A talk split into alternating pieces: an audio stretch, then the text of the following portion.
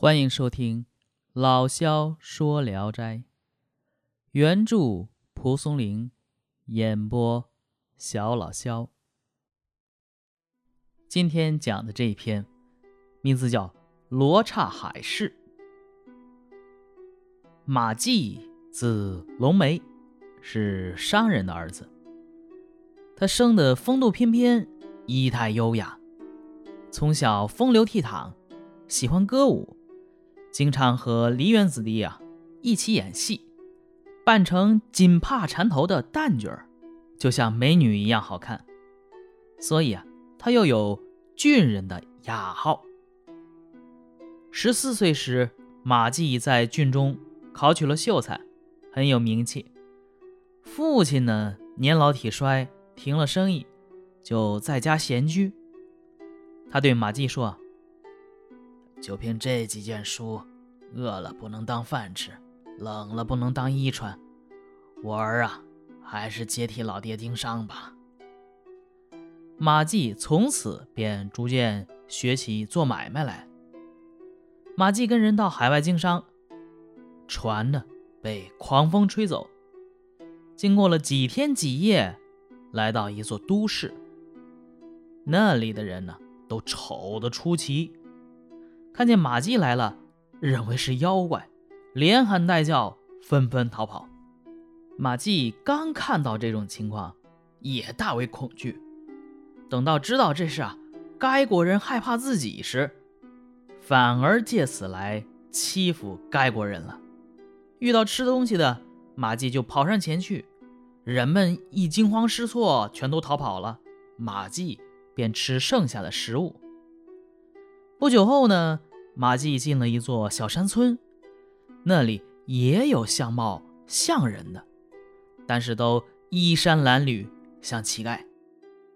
马季在树下休息，村人不敢上前，只是在远处看他。时间长了，这村里人呢，觉得马季应该不会吃人，才逐渐凑上前来。马季笑着和他们谈话，语言虽不同。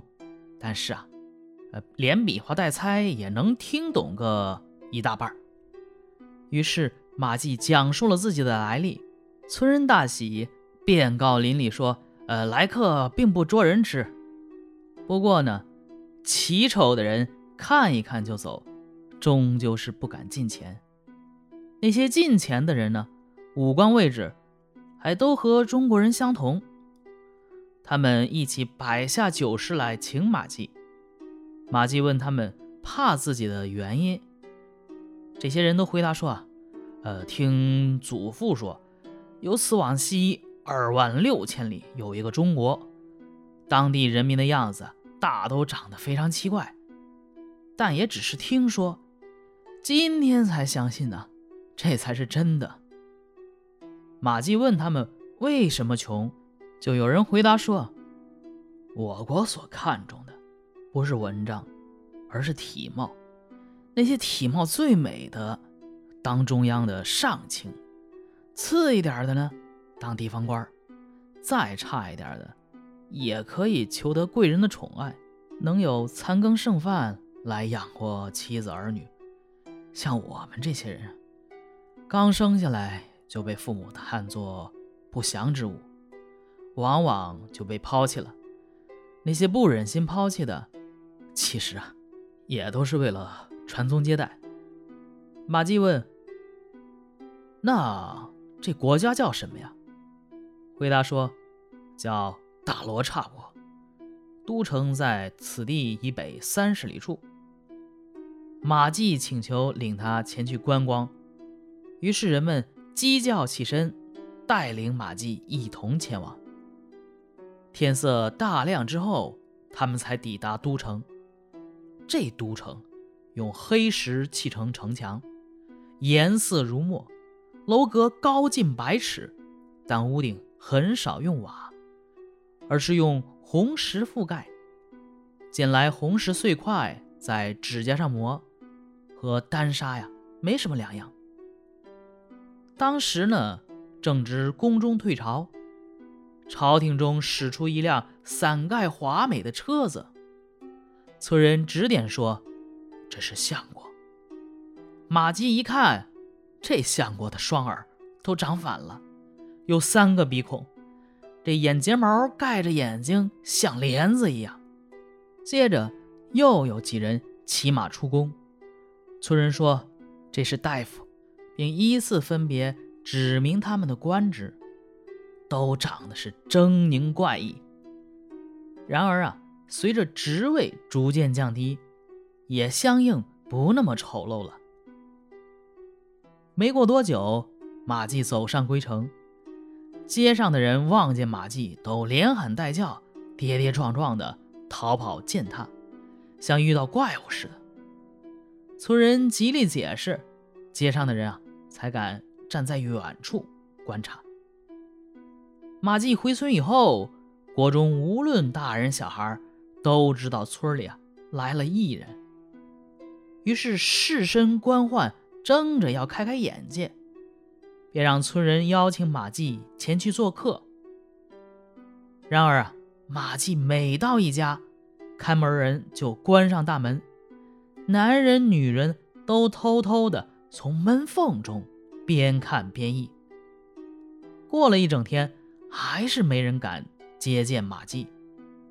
村人说：“这里有一位执戟郎。”曾为先王出使外国，见过的人多了，或许啊不会怕你。马季登门拜访执戟郎，执戟郎果然很高兴，把马季奉为上宾。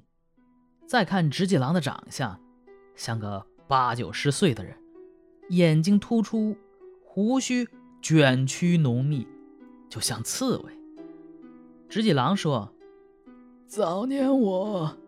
奉国王之命，承担出使的使命最多，但唯独不曾到过中国。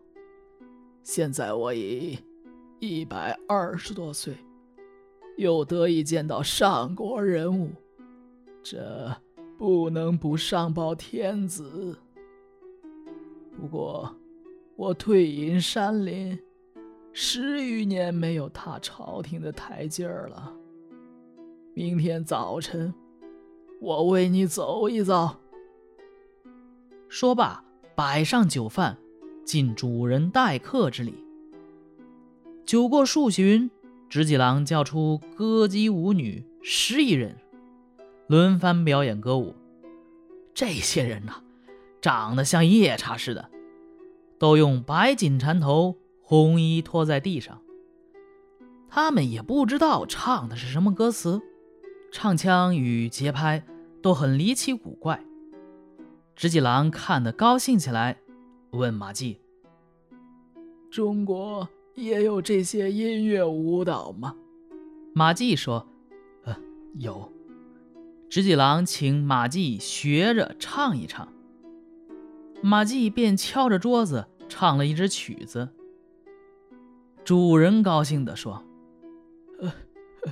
真奇妙，歌声如凤鸣龙啸，我从没听过。